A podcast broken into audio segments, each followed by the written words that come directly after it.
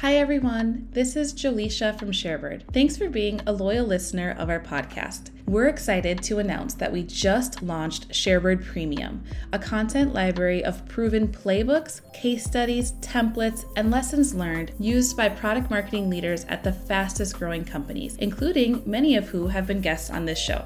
Start critical projects off right and avoid costly mistakes with Sharebird Premium. Visit sharebird.com slash playbooks to get access. You're losing 30% of your deals to competitors. Not cool. That competitive revenue gap is costing your business millions of dollars. So, how do you tip the scale in your favor? Klue's competitive enablement platform makes it simple for product marketers and compete pros to give their revenue teams the exact right intel at the exact right time. Positioning, messaging, objection handling, and FUD Klue shares real time competitive insights in the places your reps already live and makes it easy for them to contribute insights from the field. That's why if you ever get your Ego Bruce, the best thing you can do is him.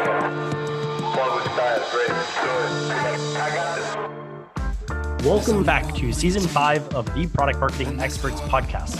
Today, I am really excited to have with me LaShaun Williams, the VP of Marketing from Observable. Welcome to the podcast, LaShaun. Can you tell me a little bit about yourself and your path into product marketing? Yeah, definitely. Thanks for having me. Excited to be here. Okay, so how I got into product marketing. I'm one of those examples of like a zigzag type of career that's gone a lot of different ways. So I think the main thing back back in the day, I decided that I was going to teach myself product design. And I had all these different tons of ideas. And so I keep track of them. And so I decided I was going to build this one out and I would teach myself how to do product design to do it. I'd already taught myself how to do some graphic design and brand design to match the copywriting I was doing. And so I did that and started playing around with it. I designed all the mock-ups for this on-demand babysitting app because I was a new mom at the time. And from there, I built out the marketing website and all of the messaging and kind of had to think about every single thing holistically. I knew how I was going to sell it as I was building it. And in that process, I learned that I really, really liked sort of figuring out how to speak to the audience and connecting with what they really wanted. That wasn't just like the solution, but what it did for them. So, like, one of the things I kind of framed it around was this idea of like bringing spontaneity back into the lives of parents and that being able to have the me time and the we time and any time whenever you wanted it.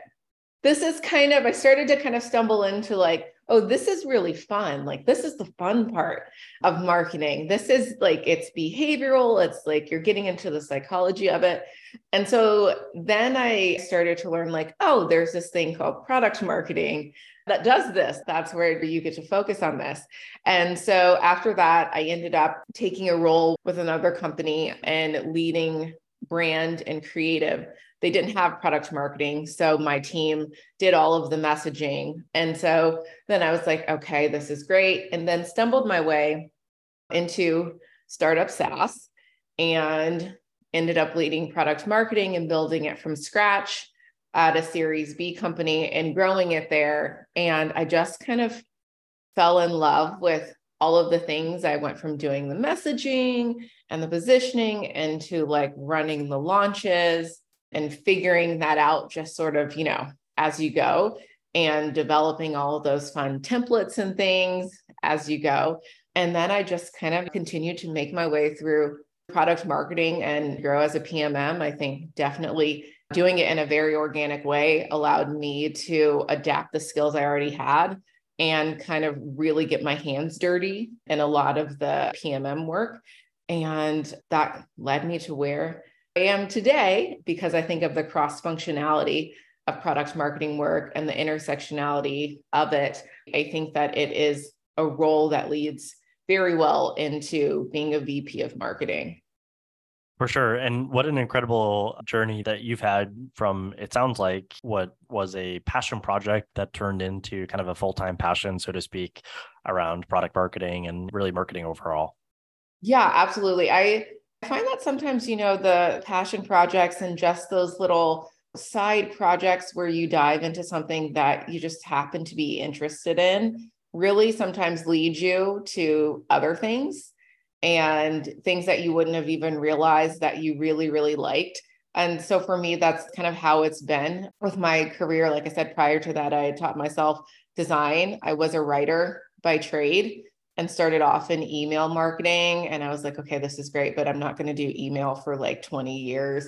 And then I wanted to write more and so I was able to get into that and do more copywriting. And then you're writing copy, and I tend to like think visually. And so I wanted to be able to at least mock up what I was seeing my copy live within and ended up teaching myself design and really liked it. And then taught myself how to build WordPress websites. And you just kind of fall into things. And it's been great. Amazing. I'd love to dive into kind of the topic of ambiguity to like having more kind of process or clarity around things and specifically around release marketing. While there's been a ton published over the past, let's say, five years around how to bring new products to market and messaging and positioning, I think for especially a lot of startup SaaS companies, as you mentioned, there's still a lot of ambiguity around how to best differentiate and how to best bring products to market. And I think a lot of companies that at least I talk to, and I'm sure you probably talk to as well, still kind of struggle with this. And so, curious how you handle release marketing at Observable and how you think about organizing and planning for releases at, at your current company. So, when I think about release marketing, I think for me, there are two things that come to mind that are super important. And I know this one is kind of like beating the drum, but that's the story is the strategy. And so I think about everything in story form. And so when I think about how you're going to organize the way that you think about the release as if it's a story. And so I've developed a template for that and it kind of reads in that way. So the idea is that you think about whatever it is that you're building and why through the idea of the story. And that's how you walk through all of your go to market planning. And it's so that anyone that you're collaborating with in the company has a very good idea of why we did this, what it is, and who it's for. And so I think for me, really creating that and refining that documentation has been super, super, super helpful in all of the collaboration that has to go on, whether it's a tier one or a tier three type of launch. So for me, the documentation is key, and how you think about that documentation is really, really important. So when I joined Observable, PMM was not a function that had been built out. So, of course, with my PMM background, that is a function that I said we have to build this out. You know, I have to hire here. So, of course, that being my bread and butter, I did some of that work at the beginning, but also hired an experienced PMM to be the PMM lead for us. And so I handed over what I had as a template to help get her started. And she has since, you know, for each company, you have to refine things a little bit, right? So she has since refined that to work for the observable team. But the great thing was we lucked up and we were able to establish PMM early uh, alongside establishing the product management team. So the nice thing was that it all happened at the same time. So as a PMM, of course, you want to be involved early and often. And when you can set that precedent around releases, especially from the beginning, it's great. So we were able to work with them to where product marketing is not getting handed down these features and saying, hey, go release this. We actually have the benefit of being able to be part of the conversations very early on to know why we're building what before it's built so that we can already start thinking about that and have that level of influence around okay this is how we would message something like this before you know it's done. This is inserting that voice of the customer in there before it's done so that as you're going you're putting together your release doc your go to market doc however you know want to frame that you already have had these discussions and it's well informed and everyone's aligned.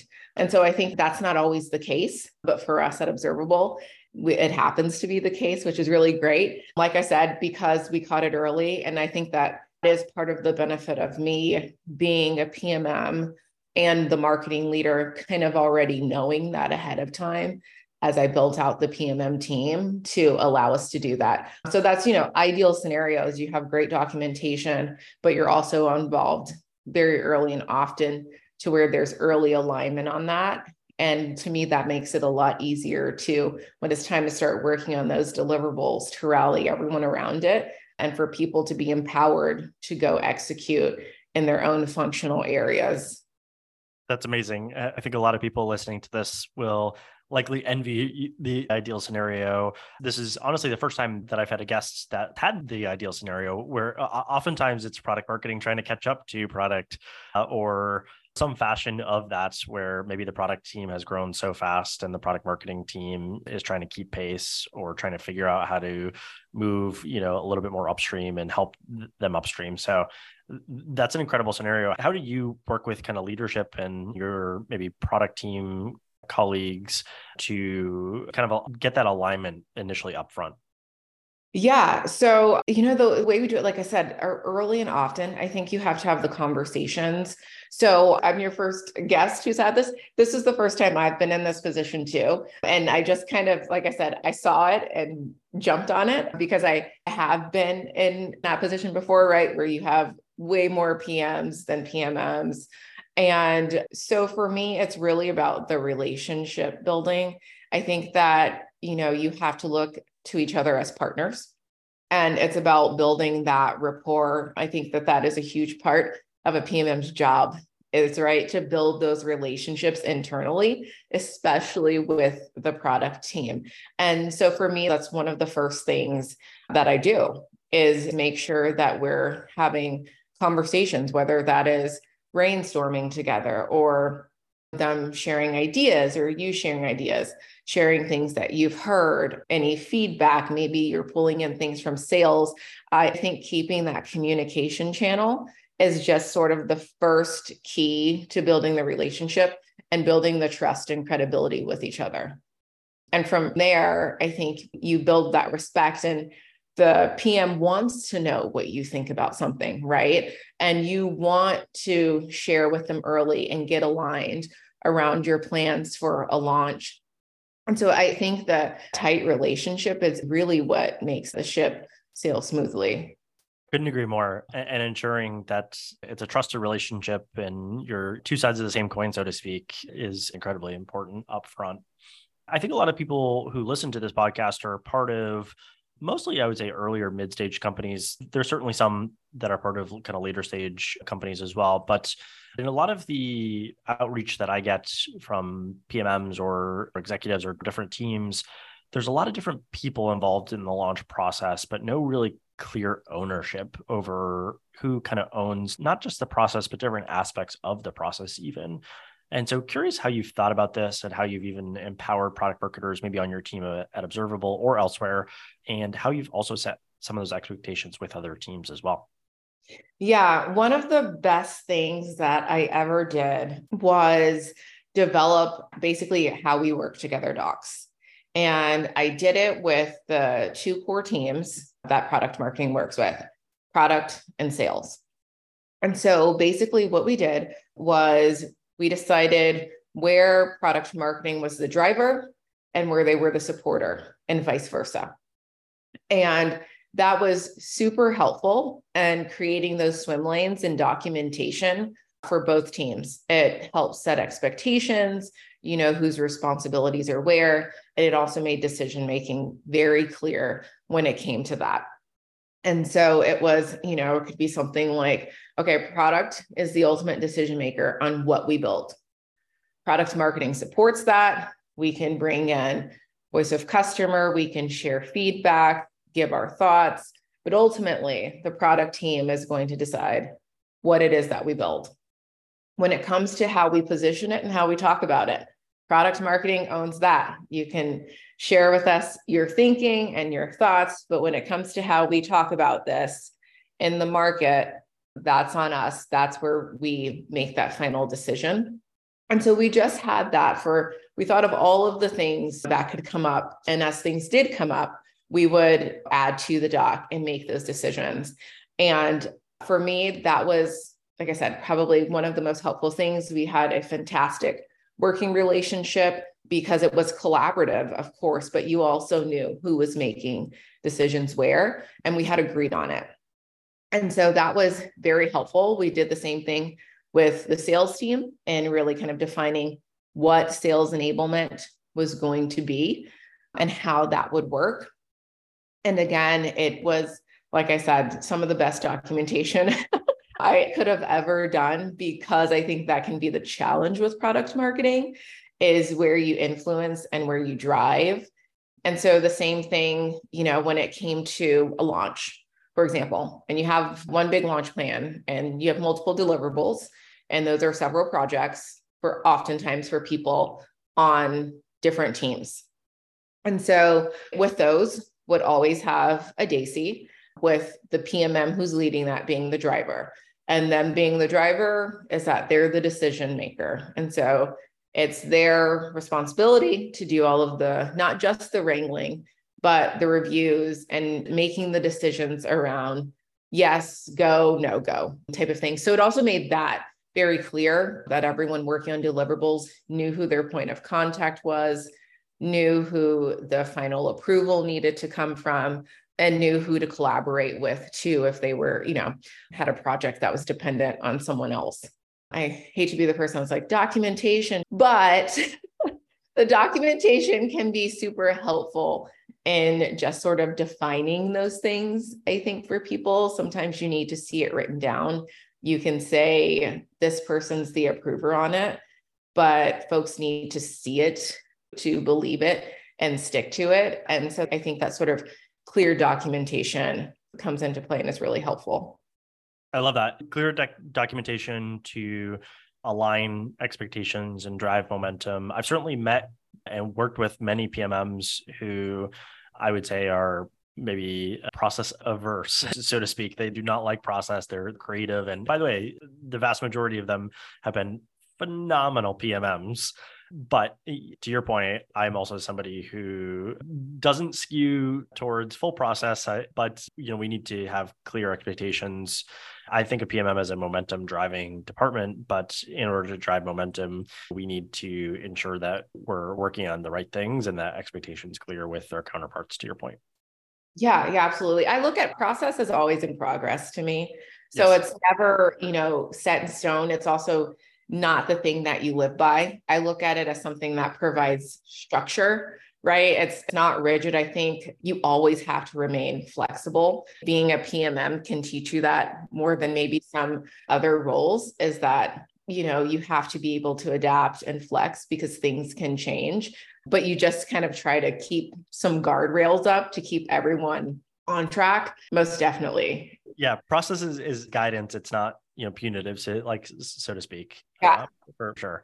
And i mean i think along those lines and how you or, or rather how maybe every pmm kind of handles the progress of a release how have you thought about as a manager as a leader how do you communicate that kind of across the org and up and down the org respectively as well yeah i think as uh, a lot of times as leaders that's one of the most critical things that we can potentially do yeah, yeah. So, you know, I think some of that is dependent upon the size of the release, right? Oftentimes, if it's something that's small, you might just post something like that in a broader marketing Slack channel or however the team has it organized. When you're working with larger releases, I think, you know, something like that requires multiple updates, right? So you're not only typically keeping other leadership abreast in something like a go to market review. You're also keeping all of the other teams that are involved updated as well, right? Particularly the folks who are working on deliverables. They need to know where the product readiness is. And so what I like to do is part of really the release preparation to me is also having sort of regular stand-ups with everybody that's involved in it, right? And your job as the PMM is to make sure that they're aware and up to date on where things are, particularly from a timing standpoint. And so that's what I like to do. I like to balance the sort of in channel comms. For me, it's typically been Slack, as well as like the regular stand ups with the sort of core team of people working on the things and then go to market reviews at sort of like milestone moments within the process. And so, of course, if you've ever done one of those big, like six month launches that has like a private beta and a public beta, sure. You're doing the go to market reviews kind of in between all of those things and keeping everyone abreast. And I think it's just about erring on the side of over communication and at different levels of fidelity for the involvement of different people. And of course, that comes with it as the PMM. Sometimes you're the person who says, okay, well, you know, we found three bugs that are like deal breakers and we have to fix them before we can release it. So there's a potential delay, right? And of course, everyone who's been working on all of the deliverables is like, oh no, and they're deflated. And so you're like part, you know, you have to deliver the good news, the bad news, be the cheerleader and kind of keep the momentum going and keep everyone moving forward which is part of it so i think it's that over communication and understanding that again it just it boils down to like these relationships and like the people and knowing how to communicate with them and still keeping everyone you know keeping spirits up, keeping them upbeat, or if it's long and drawn out, it's all right. We're like almost there. I look at it like that. I feel like I got off tangent, but yeah. no, no, no. Honestly, I, I couldn't agree more. And especially whereas a lot of companies have gone remote and still are remote or, or at least hybrid, that over communication is so critical when I imagine many of the folks listening to this probably don't have some of the same kind of hallway conversations that possibly they used to, or and so that over communication is just so critical. Yeah, yeah, definitely. Yeah, a Slack huddle isn't the same as running. Pretty much every launch, with maybe one or two exceptions, but in pretty much every every launch I've worked there's always been something that's gone wrong part of the launch process not necessarily at the last minute although a lot of it is, is, tends to happen in the latter stage of the launch let's just say curious on like some areas that you've seen launches go wrong and how you've and any commonalities between them and how you've uh, kind of advised pmms on your teams respectively to address them Ah, gosh, let's see. I mean, there's so many things that can go awry with a launch. One one that was interesting was because I think you realize, you know, sometimes where things go wrong is where like something is surfaced that you no one thought to address before or you haven't run into it and didn't think about it. And so I ran into one actually it was around what we were doing on social media and it was literally like static image or gif. And so we had decided on a static image for the sake of time. We said, okay, we were willing to make the trade off with time for that to be a static image and something else to be, I can't remember what it was. And then it arose that someone said, one of the other leaders kind of came in somewhat last minute and said, "Oh no, it needs to be a GIF. Like that's higher performing. It has to be. It's like it needs to be a GIF." And so it was like, okay, well, who makes the decision here? Is it the PMM? Is it the leader of this team that's responsible for social? Or is it the creative director? And we're like, okay, well, we have to figure that out now because we haven't run into this before. You know, we're moving forward with the static image. We think everything's fine. And so we had to kind of like scurry, okay, who makes this decision? And I think we landed on the creative director, the creative team, making sort of that final decision around that. But it was literally like, yeah, last minute, maybe the day before. So then, of course, now you have to hurry up and you've got to make the GIF and you don't want to delay from something that feels so seemingly small.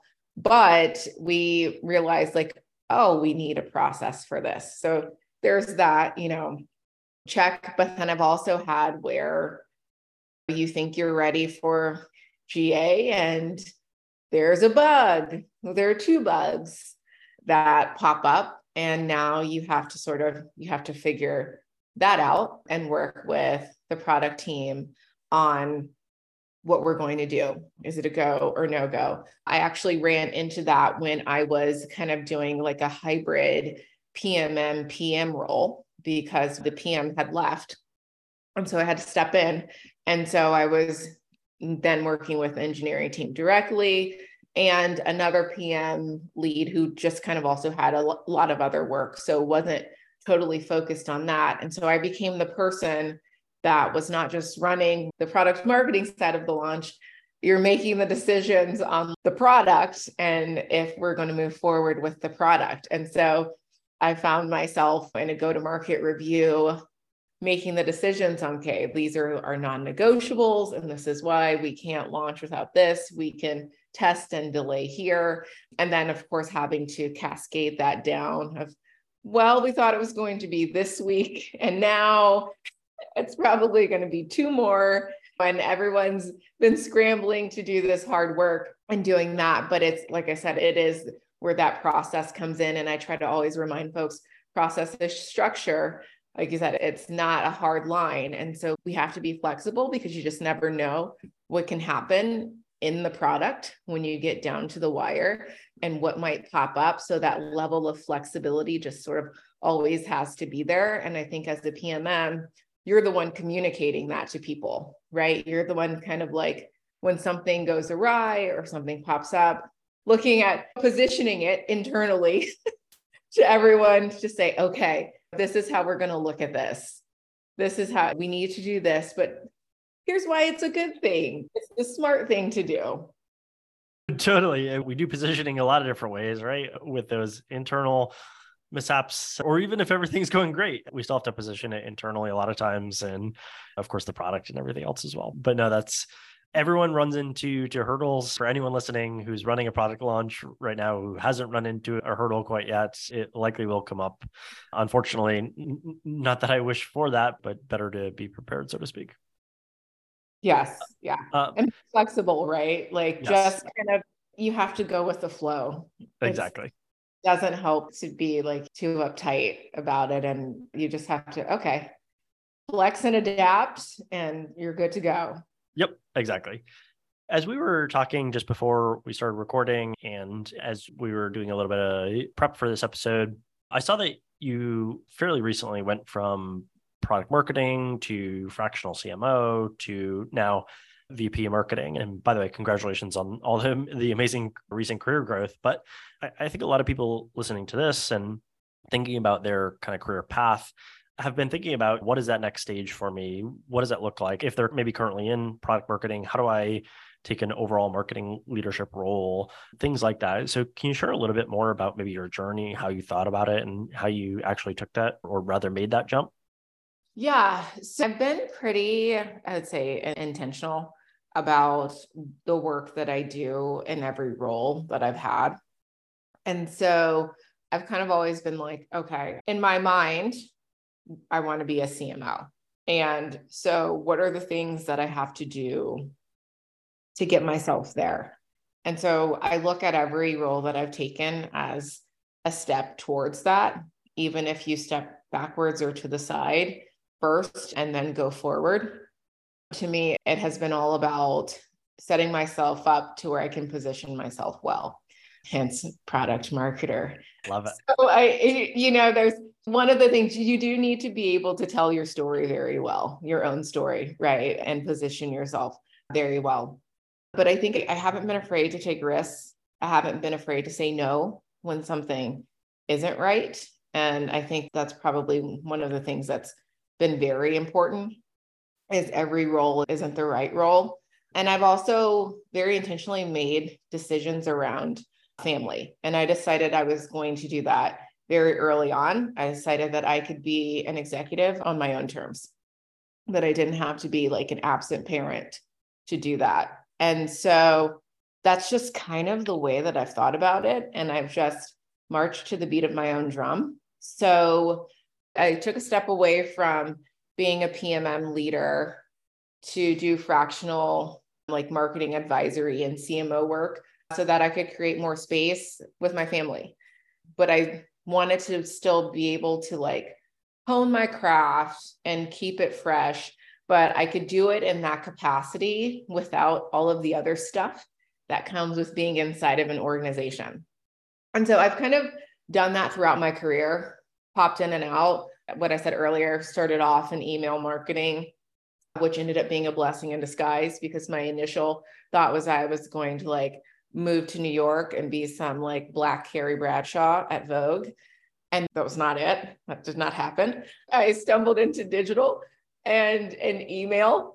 And after two years, I was like, okay, this is great. Like, I get it. I worked very closely on all the campaigns and everything. And I was like, okay, I'm going to leave. I'm pretty sure there was a recession during that time.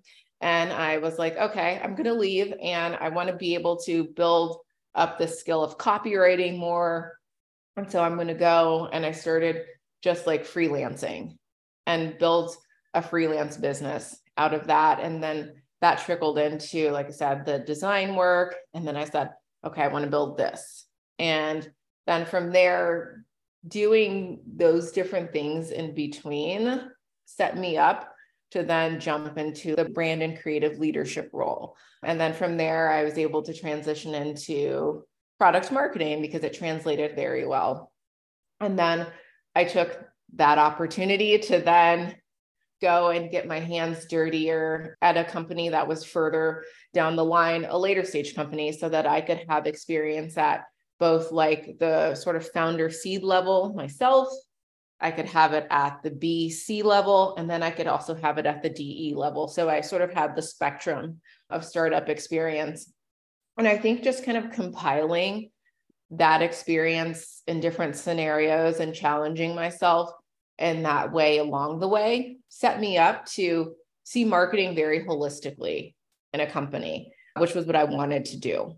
And led me into being able to be in the position to go into a VP role, which is where I am now. But I think I looked at every different opportunity to like build and expand my experience in a different way. And that's how I did it. And it's worked out, it's worked out so far. But for me, even at the VP level now, I think that there are still skills, right? Like I certainly took this role because there are things that you are still like, okay, I want to take this and put it into practice that I've learned.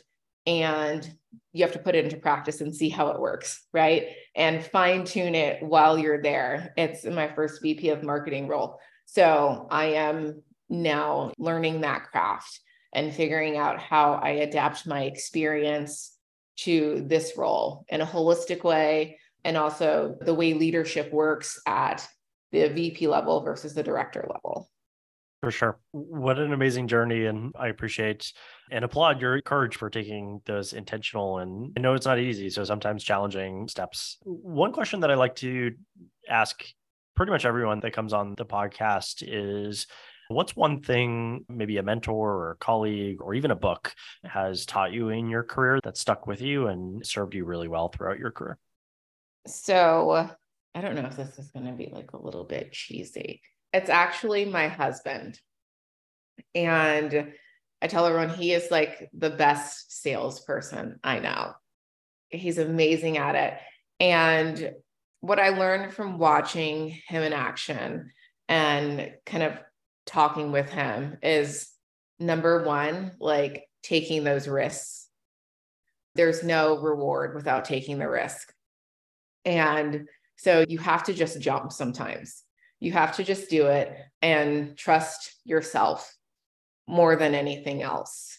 You have to be able to do that. And so I think that's been career wise, that has been super key is knowing yourself enough to know what you know, know what you don't know, and know your value and making decisions and taking risks based upon that. The second is people, under people and everything being about your relationships with people. People don't make decisions logically. And so I'm not in sales, but marketing is, I call marketing sales without having to make the calls. And you have to really understand people and know that their decisions are made from emotion, not logic, not practicality. So it's about you building that relationship with them, whether it's your brand building that relationship or, you know, being a marketer working with sales folks, them building those relationships. That's what's key. And that's what's the driver. And then just like speaking human, like keeping it short and sweet and tailoring things to what people care about, right? I think oftentimes with sales and marketing, will want to tell them all about our product and all those great things. And like they don't care. They care how it applies to them and their problem. And most of the time, like if you give people the floor to talk, that's what they want to do, right? Like they want to talk, they don't want to hear you talk. And so I think those things have been just really influential and I think helpful to me as I've thought about my career. And then just also as I've thought about marketing and been able to take some of the things that are very beneficial in sales and that work and apply it to, like I said, marketing, which is sales without picking up the phone, has been phenomenal. Those are incredible lessons, LaShaun. Thank you so much. There's certainly a few things I can take there, and I hope every listener can take from that. But thank you so much again for coming on the podcast and sharing your expertise and wisdom with us. I really appreciate it. Yeah, absolutely. Thank you for having me. It's been great.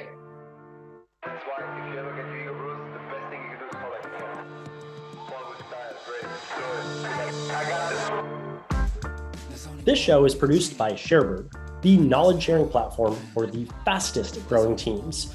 It's the place to get on demand answers to your questions and learn from leaders at the top of their field. Want more advice and insights? Check out Sharebird.